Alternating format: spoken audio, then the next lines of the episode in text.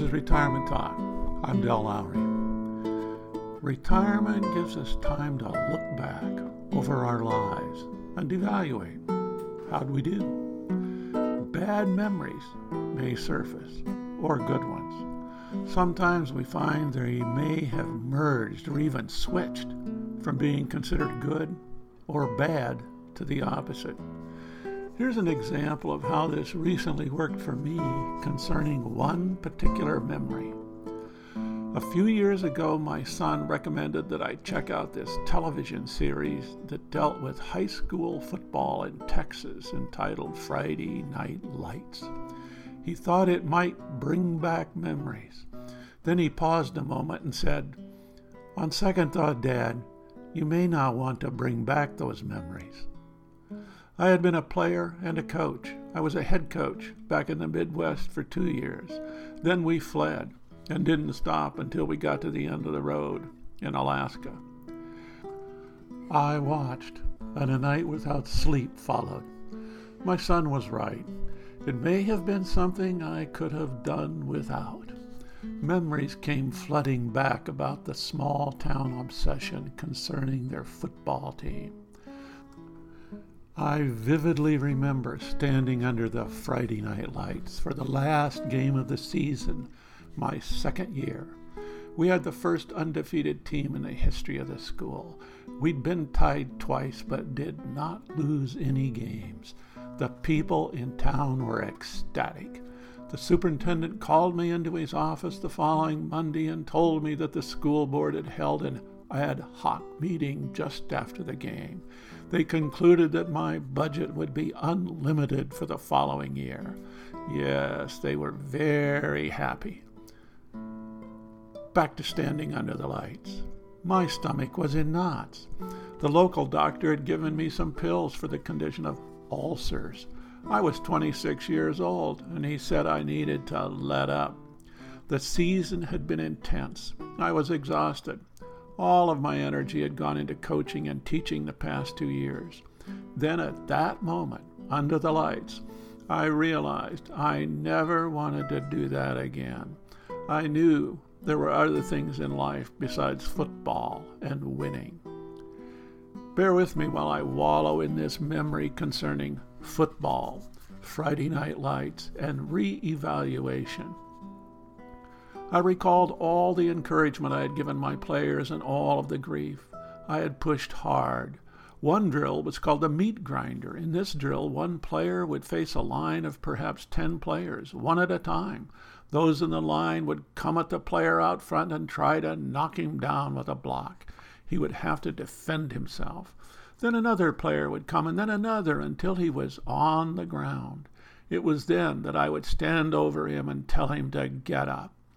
Players would continue to dive into his body. I would continue to yell at him to get up, stand up, and defend himself. He always stood up. He would be hot, mad, enraged, and would stand in a fury. That's when the drill ended. Difficult? Definitely. Cruel? I think so. It sounds like it. Beneficial? I thought so at the time. I wanted the players to know that no matter how beaten and battered they were, more energy could be found, new strength could emerge. They had powers they had not ever tapped or even imagined.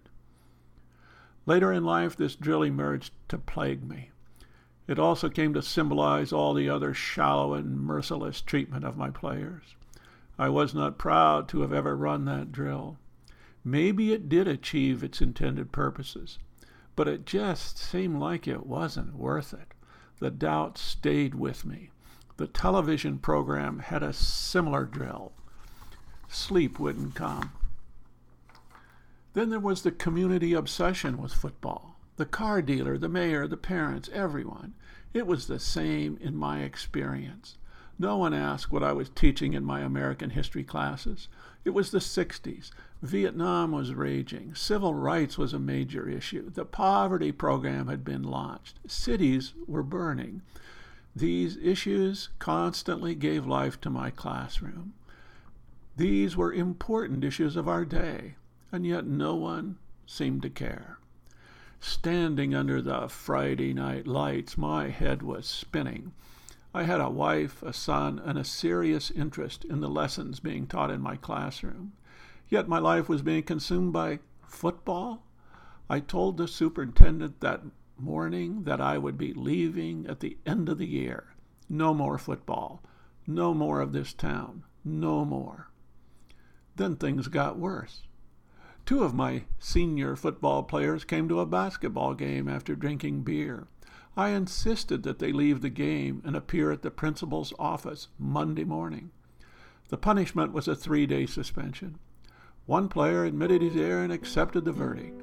The other player and his parents insisted on his innocence. I offered to resign on the spot if my actions were questioned. The superintendent cringed and lowered his head on the boardroom table. Then the farmers on the board spoke as one. They insisted that my word be accepted and that both boys would be suspended. The boy's parents felt like he was falsely accused of this. The boy's parents felt like he was falsely accused by this departing football coach and took their son to a nearby town and bought him one of the hottest Plymouth cars in the county. Within two weeks, he wrapped it around a telephone pole right in the middle of town. I don't know if he had been drinking, but he was dead for sure. Some placed the blame on me. It was not a pleasant experience. Friday Night Lights brought back lots of memories. Then I had this conversation with my son. He related to me his experience with a coach that was similar. This was in cross country skiing in Alaska. Our son was 13 years old, the youngest and the smallest member of the high school ski team. It was December, snow, ice, dark, and below zero.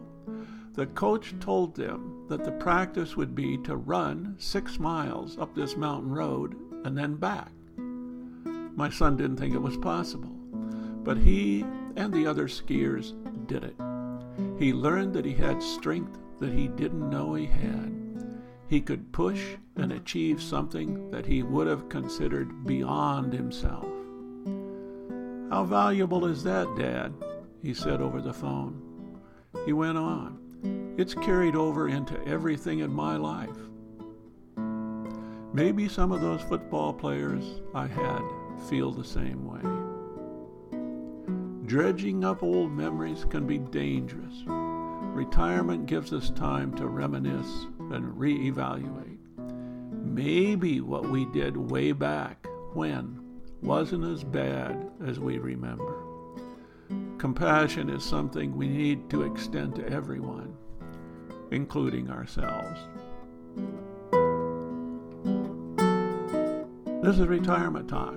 If you have questions, comments, or suggestions, contact Dell at retirementtalk.org.